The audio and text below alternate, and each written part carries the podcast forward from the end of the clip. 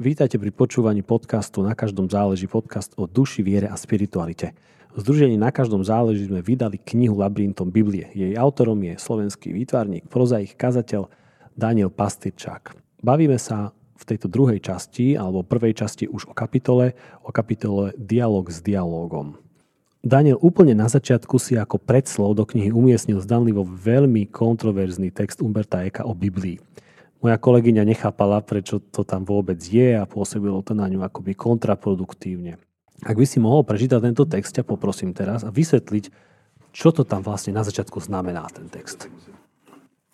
Umberto Eco, fiktívny posudok vydavateľa k rukopisu s názvom Biblia. Musím priznať, že prvých 100 či 200 strán toho rukopisu ma naozaj dostalo.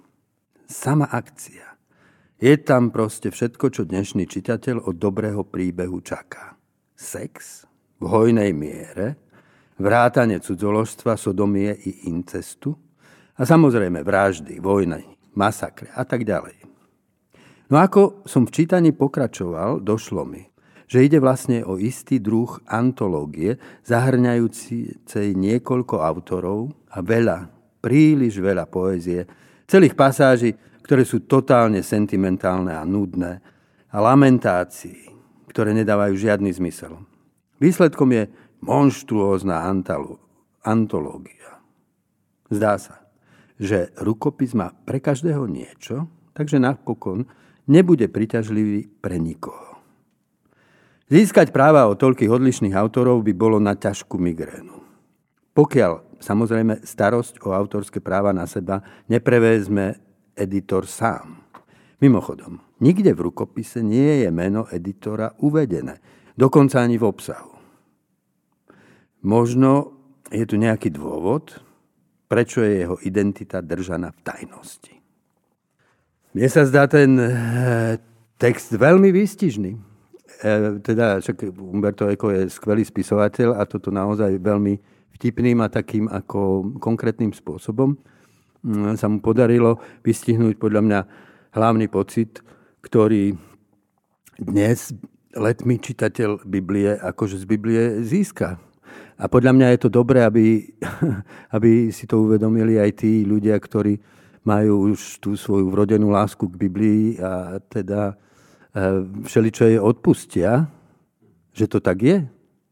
Že je tam naozaj strašne veľa poézie, ktoré, ktorí, keby si to priznali, ich často aj nudí a nevedia, čo, čo s tým odplačuje Remiášovho cez rôzne dlhé pasáže e, po, žalmov a poezie, ktoré, ktoré obraziť nám sú už dnes cudzie.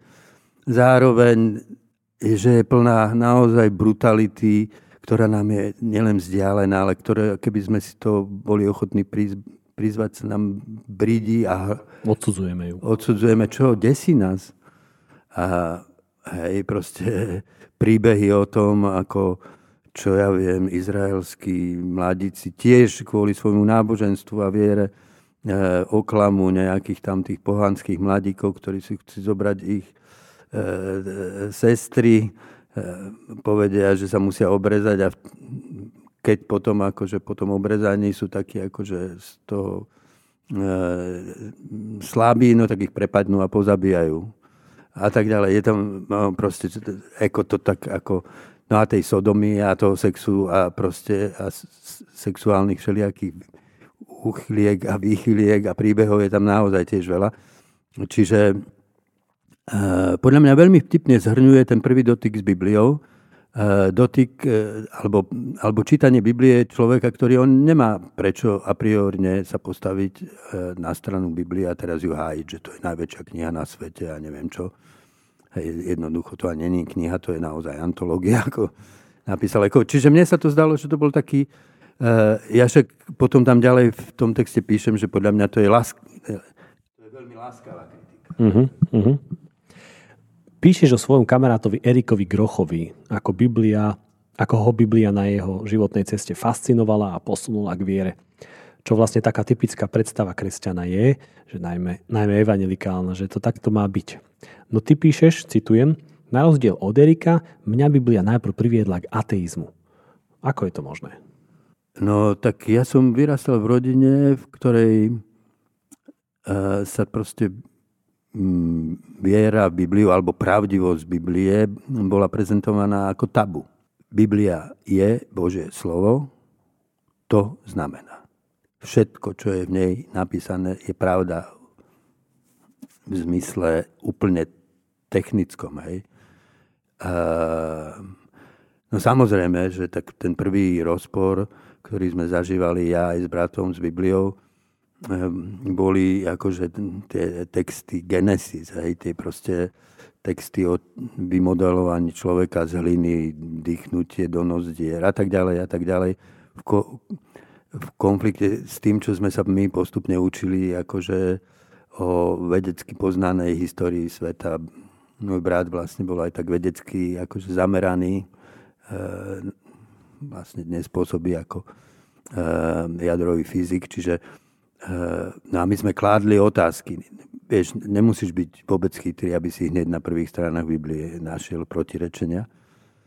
No a na to nám bolo odpovedané autoritou iba. To Božie slovo, tam nie sú protirečenia. To treba brať tak, ako to je. Inými slovami, nemyslieť. Ale nemyslieť a čítať Bibliu je vrcholne nebezpečné podujatie. Pretože s nami môže, to môže urobiť čokoľvek, človek si takým spôsobom môže dokonca ospravedlniť aj genocidu. Niekde som počul ten výrok, že no. Biblia ťa môže pretvoriť alebo znetvoriť. No a proste, čiže ja do, dokonca dnes, dnes mám tendenciu to vnímať tak, že tento môj ateizmus, aj bratov vlastne, tá vzbúra bola nevyhnutná. Dokonca mám tendenciu to vidieť tak, že to bol môj prvý krok k Bohu. Lebo som dal prednosť pravde. Pred tradovaným, autoritatívnym postojom, teda inými slovami povedané, dal som prednosť duchu pred literou. O pár vied ďalej si písal niečo v zmysle, že k tebe text Biblie prehovoril, ako žiadna iná kniha. Mnohí ľudia, ktorí majú náboženské skúsenosti, zažívajú podobné veci. Čo sa vlastne vtedy deje? Máme dočinenia s kontaktom s posvetným alebo niečím nadprirodzeným? Alebo to je sila našej vlastnej vôle s niečím sa stotožniť? Alebo dokonca nejaká autosugestia? No, v mojom prípade to bolo tak, že najprv bola skúsenosť s Bohom. Až potom mi začala, začali dávať výroky Biblie zmysel keby som tú skúsenosť nemal, dodnes by som ten zmysel tam nevidel.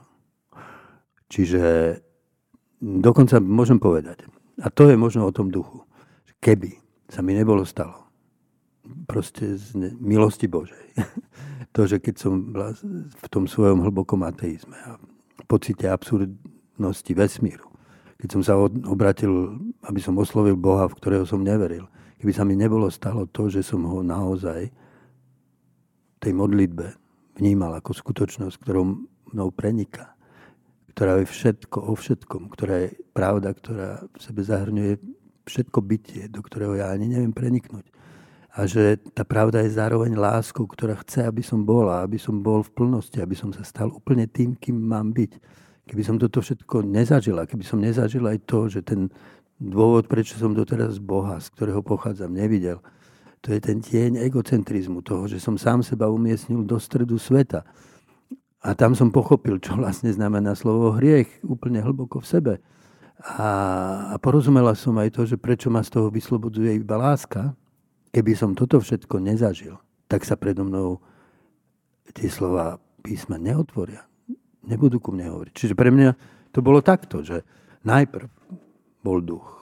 Až potom sa mi začala otvárať litera. Potom samozrejme e, zrazu som texty, ktoré som poznal samozrejme z detstva, som úplne že šokovaný začal im rozumieť, že zrazu som vedel, čo to znamená, že Ježiš povedal, že ak sa neobrátite a nebudete ako deti, nikdy nevôjdete do Božieho kráľovstva. Už som vedel, že sa musím vrátiť k detstvu, k začiatku, k prameňu, že sa vlastne musím dostať tam, kde takmer ani nie som, len dostávam svoje bytie, aby som uvidel skutočnosť. A keď som si prečítal, že starým bolo povedané, milovať budeš svojho blížneho, ale nenávidieť svojho nepriateľa. Ja vám hovorím, milujte svojich nepriateľov. Tak som vedel, že to je pravda. A vedel som, že to je pravda, ktorá by ku mne nikdy neprišla z mojej vlastnej mysle. Nikdy by ku mne neprišla iba z rozmerov ľudskej histórie. Ten výrok je plný čohosi, čo je transcendentné. Nikto nemôže vyzvať k takej láske, ktorá samozrejme ak ju človek začne žiť, je tým najnepraktickejším, tým najviac odporujúcim biologickým požiadavkám života. Ak je niečo totálne transcendentné v Biblii, tak určite je to táto veta. A to už nie je len také sentimentálne. V knihe sa píše, toto bude trošku len dlhší citát. Pod jej vplyvom sa utvárali tie najpozoruhodnejšie umelecké či filozofické diela, no v jej mene sa tiež upalovali čarodejnice, odmietali sa nové vedecké objavy. V jej mene sa veriaci rôznych konfesí preklínali a viedli náboženské vojny. Mnohí z Bibliou v ruke obhajovali otroctvo či nerovnoprávne postavenie žien. Biblia v našej kultúre nemá najlepšiu reputáciu. Dôvod však nemôžno hľadať iba v minulosti.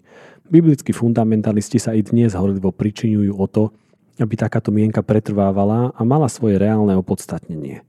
Bibliu stavajú na miesto Boha samotného. Jej doslovné citáty používajú na odsúdenie každého, kto zmýšľa inak. Často pritom otvorene protirečia a preukázateľným faktom. Dejiny pôsobenia Biblie na človeka majú však i opačnú stránku. Je tu veľký zástup osobností, ktorých tak v minulosti ako i dnes biblické slovo očividne premenilo v lepších ľudí – Vďaka tomu, že Bibliu brali vážne, dospeli k hlbšiemu poznaniu Boha. Oslobodilo ich to od života uzavretého v sebe, prebudilo to v nich nové vnímanie reality. No a teraz, čo s týmto, ja sa už pýtam, čo s týmto rozporom? Nie je to v konečnom dôsledku tak, že aký som človek, tak to si vlastne z Biblie vyťahnem a taký názor a, si s ňou obhájim. Nie je to v konečnom dôsledku teda vlastne zbytočná kniha? Eh, čo to znamená, aký som človek. Čo si myslím? K čomu... No ale prečo si myslím to, čo si myslím a prečo som sa stal tým človekom, ktorým som? Ja to nechcem absolutizovať, ale do istej miery človek sa stáva tým, kým verí, že je. Čiže to, čo si myslím, ovplyvňuje to, kým som, dokonca určuje smer môjho života. No, chcel som to obrátiť naopak že ľudia sa nerodia takí a takí a takí a potom si osvojujú proste názory, ktoré e, im potvrdia tú orientáciu. Nejaká danosť tam je, ale určite je to tak aj, že to, čo príjmem vo svojom živote, to, čo ma inšpiruje, to, čo vstúpi do môjho života, tie myšlienky rozhodujú o tom, kým sa stávam, kým sa staneme keby nebolo evanílium vstúpilo do môjho života, tak ja by som možno dnes bol alkoholik alebo narkoman, proste nejaký bohemský umelec, ktorý neverí v nič. Hm, pre mňa vlastne tým stretnutím s Bohom a potom následným vplyvom Biblie na môj život nastal rozhodujúci obrad. Akože tak silný, že ľudia, ktorí ma poznali, boli prekvapení, čo sa to vlastne stalo. A pýtali sa na to. To bolo úplne viditeľné. Hej? Čiže chcem povedať, že to nie je tak, ja si myslím, že je to tak. Že tento spor proste úplne obnažene odhaluje spor medzi literou a duchom. Litera zabíja, duch oživuje. Litera znamená trvať na tom, že máme proste nejakú propozíciu napísanú mraz a navždy vytesanú do kameňa. A tej sa držíme No, Biblia má, Biblia vlastne ale pred nás kladie rôzne propozície. Hej? Abraham veril v Boha, ktorému možno obetovať ľudskú obeť. Mojžiš už takého Boha neveril.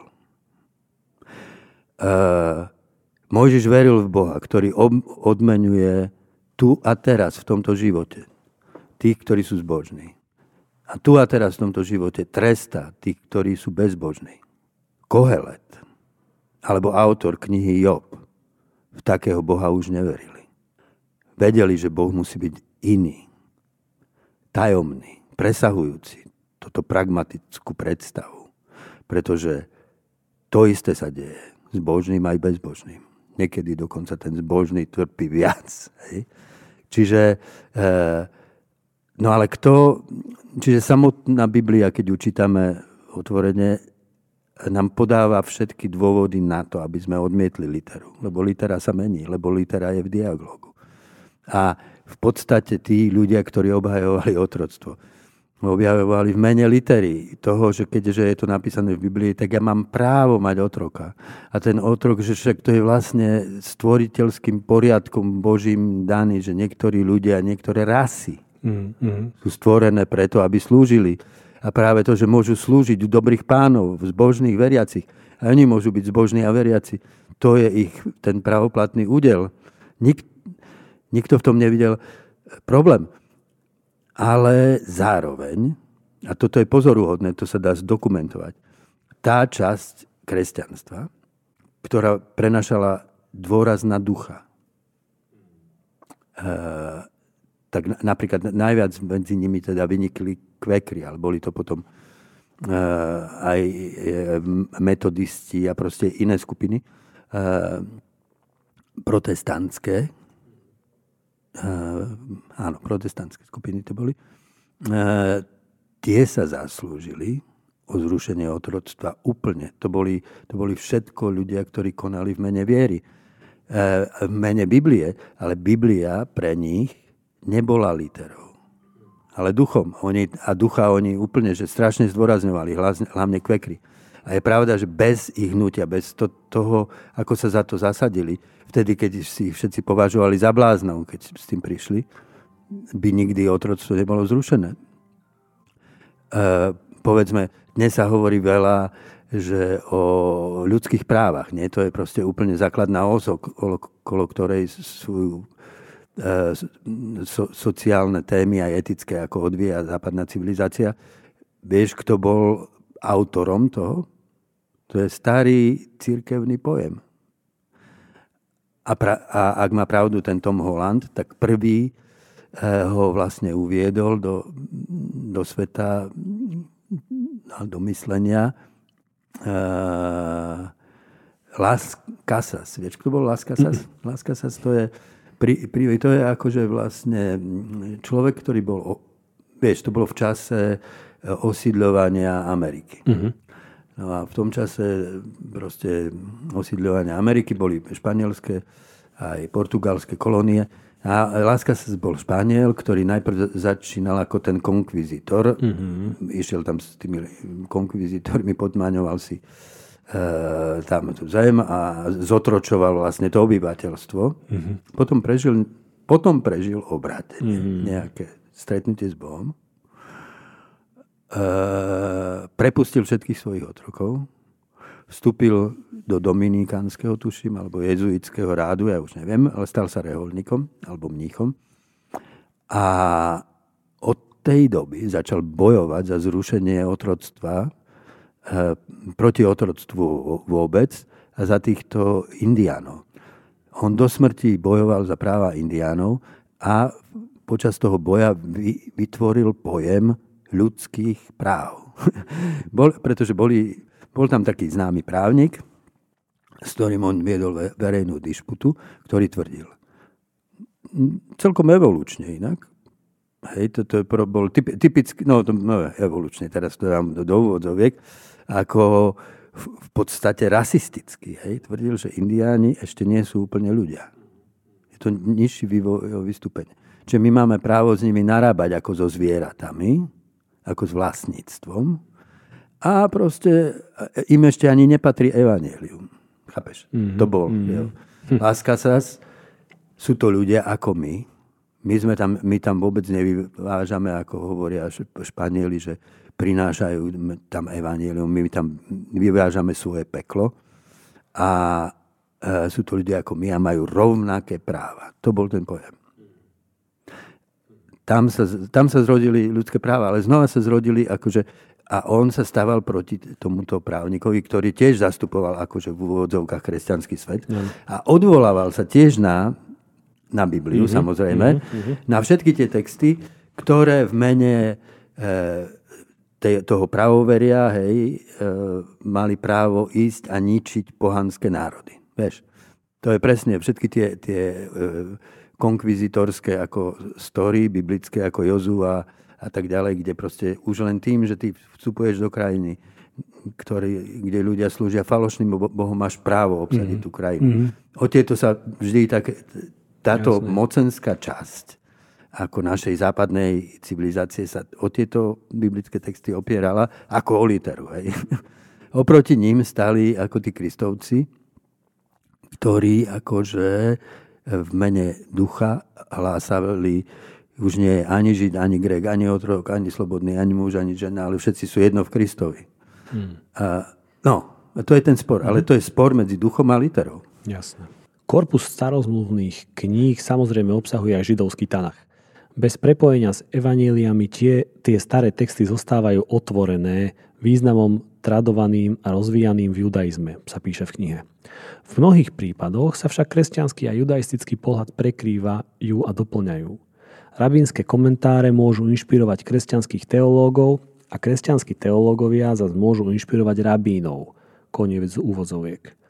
Dostávajú staré židovské texty vo svetle nových evanielových nový význam? Určite. Určite, keby ty keď vezmeš akože ten korpus starozákonných kníh a oddelíš ich od e- Evangelia, od textov Nového zákona, e, tak tie, ten korpus kníh sám o sebe sa javí v inom svetle. Hej? E, pretože, pretože proste veľa z toho, čo prinášajú Evanielia, nadvezuje priamo na starý zákon, ale radikálne ho alternuje. Premieňa. No, už som spomínal ten výrok. Starým bolo povedané, ale ja vám hovorím. Hej. Ale to sú nielen tieto veci, veď si uvedom, že za, základná zápletka Evanielia je vystavané na tomto, že sa zjaví proste v tom hebrejskom prostredí nejaký rabín ktorý je úplný vyplot teda tej kultúry. Židovský rabin. On sám teda nepochádzal z rabinskej školy, no ale pôsobil ako učiteľ, hej. E, mal svojich učeníkov a tento rabin hovoril, konal veci, ktoré mali všetky znaky kacírstva. Kacírstva v kontexte toho hebrejského náboženstva. Uh, mal zvláštny zvyk uzdravovať hlavne v sobotu, aby proste, e, pričom porušil množstvo mm, vecí, teda porušil vlastne ten naj, najposvetnejší zákon židovský, to je šabat. Hej. Ale nie len to, sám o sebe hovoril, že ako o Bohu. E, svojich učeníkov viedol k tomu, že mali veľmi relativistický postoj k, zákonu, Mojžišovmu a znova a znova sa to vracia v rôznych podobách. Hej. E, keď ho nakoniec odsúdia, oni ho odsúdia na základe Biblie. To si nesmieme zabudnúť, že Ježiš bol odsudený na základe Biblie a keby sme žili v tej dobe a zdieľali t- tento akože pohľad na vieru, tak by sme sa ani nečudovali, že bol odsudený. Bol to kacír. Hovoril, ja a Boh sme jedno. To bolo niečo neslychané. A, no to podstatné je to. Hej. Podľa mňa ten Tom Holland v tej knihe to, to proste veľmi výrečne vyjadril, že v izraelskom náboženstve je Boh síce veľmi iný hej, od tých okolitých národov v niečom, ale v niečom je podobný je to Boh vojnových zástupov. Je to vládca. Mohli by sme povedať kozmický tyran, ktorý vládne. A tu je vlastne ten klasický akože, um, rozmer akože náboženstva zachovaný. Hej. božské je to, čo je absolútne, má absolútnu moc. Mať absolútnu moc. Byť povýšený nad všetkým to je boh, božské a boh. Hej, t- tak to fungovalo akože v orientálnom svete. Hej. Alexander Veľký mal božské atribúty, hej. boli ľudia, ktorým sa pripisovali bo- božské atribúty, alebo to, že sú synovia Boží. Taký bol aj Octavianus. Ale tam bol ten princíp práve v tom, že ten božský je ten, kto vládne nad všetkým a má najviac moci, bohatstva, slávy. Teraz sa stane niečo abs- absurdné, ukrižujú proste tohto čudného, ako kontroverzného rabina, udelia mu osud otroka, toho najviac poniženého. Človeka, ktorý nie je človekom, ktorý je vylúčený z normálneho ľudského okruhu. Je menej ako človek. Aj to znamenalo, aj, a, a ukrižovanie bolo vždycky ukrižovaním, ten Holand tvrdí, otrokov, proste tých videdencov. No a teraz ho ukrižujú a potom sa zjavia ľudia, ktorí za, začnú tvrdiť, že tento ukrižovaný bol skriesený aj to Boh. Ukrižovaný otrok Bohom. To je tak veľký zlom, taká veľká prietrž, že samozrejme, že ten interpretačný kľúč, e, keď sa dostane na stranu Evangelii, inom svetle ukazuje E, celé tie e, biblické texty starozákonné na jednej strane. Na druhej strane treba povedať, že je hrozne dôležité pre nás, kresťanov, aby sme počuli, ako tým textom rozumejú Židia, pretože oni veria v toho istého Boha e, a často majú poznanie o tých textoch oveľa hĺbšie, práve preto, že pochádzajú z ich tradícií, ktoré v nich ešte stále žije. A mo, oni môžu osvetliť veľmi dobrým spôsobom to, aby sme pochopili, čo tie texty znamenajú aj v kontextu tej evanelia. Čiže ten dialog, vidíš, dialog aj medzi judaizmom a kresťanstvom, ale rovnako by som nevynechal z toho ani moslimov, pretože nech to znie akokoľvek čudne, ale to, táto trojica patrí spolu. Islám vlastne traduje tie isté príbehy iným spôsobom moslimi dokonca veria, že Kristus je Mesiáš a že sa vráti naspäť, aj keď majú alternatívne pohľady na to. Ale čo tam vlastne aj v tej knihe spomínam, ja si myslím, že veľmi potrebné a užitočné je, aby e, moderní súčasní kresťania, ak majú na to čas a silu, vedeli čo najviac aj o tej veľkej akože, duchovnej tradícii východu, Indie, hinduizmu. Proste, pretože hinduizmus je hlavne v tých filozofických podobách je úžasný pokus eh, vyjadriť čo najhlbšie to proste absolútnom Boha, ktorý je všetko vo všetkom a nad dejinami. My vlastne, vieš, že my v Biblii máme Boha, ktorý vstúpil do dejín a deje sa s dejinami, čo je hrozne dôležité, ale nesmieme zabudnúť, že on je skôr ako toto.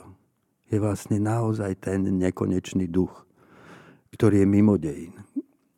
Iba vtedy, keď to po, po, vieš, pochopíme mm. v tomto paradoxe, tak sa nám môžeme uniknúť tomu pokušeniu, akože vtiahnuť Boha do dejín takým spôsobom, že ho použijeme na svoje vlastné ciele. Eh, no, proste tá transcendencia alebo tá Boha, ten dôraz, že nie je nič, iba jedno jediné, ten jeden jediný Boh. Všetko ostatné je zdanie pre, teda pre isté typy hinduizmu. To je niekedy dobré si vypočuť, mm-hmm. uvedomiť si tú perspektívu. A, a, a tak, pretože niekedy sa nám pri čítaní Biblie práve táto hlbina a veľkosť Boha, bez ktorého by tu nikdy nič nebolo ani teraz by sme sa nerozprávali, môže strácať. Počúvali ste podcast Na každom záleží, tento raz o prvej kapitole z knihy Labyrintom Biblie. Ináč túto knihu si môžete u nás objednať. Môžete ísť cez, ak nám funguje ešte stará stránka, tak jpk.sk lomeno chcem si objednať, alebo ak nám už funguje nová stránka, tak na každom záleží.sk a tam si zvolte e-shop. Ďakujeme a tešíme sa na na budúce.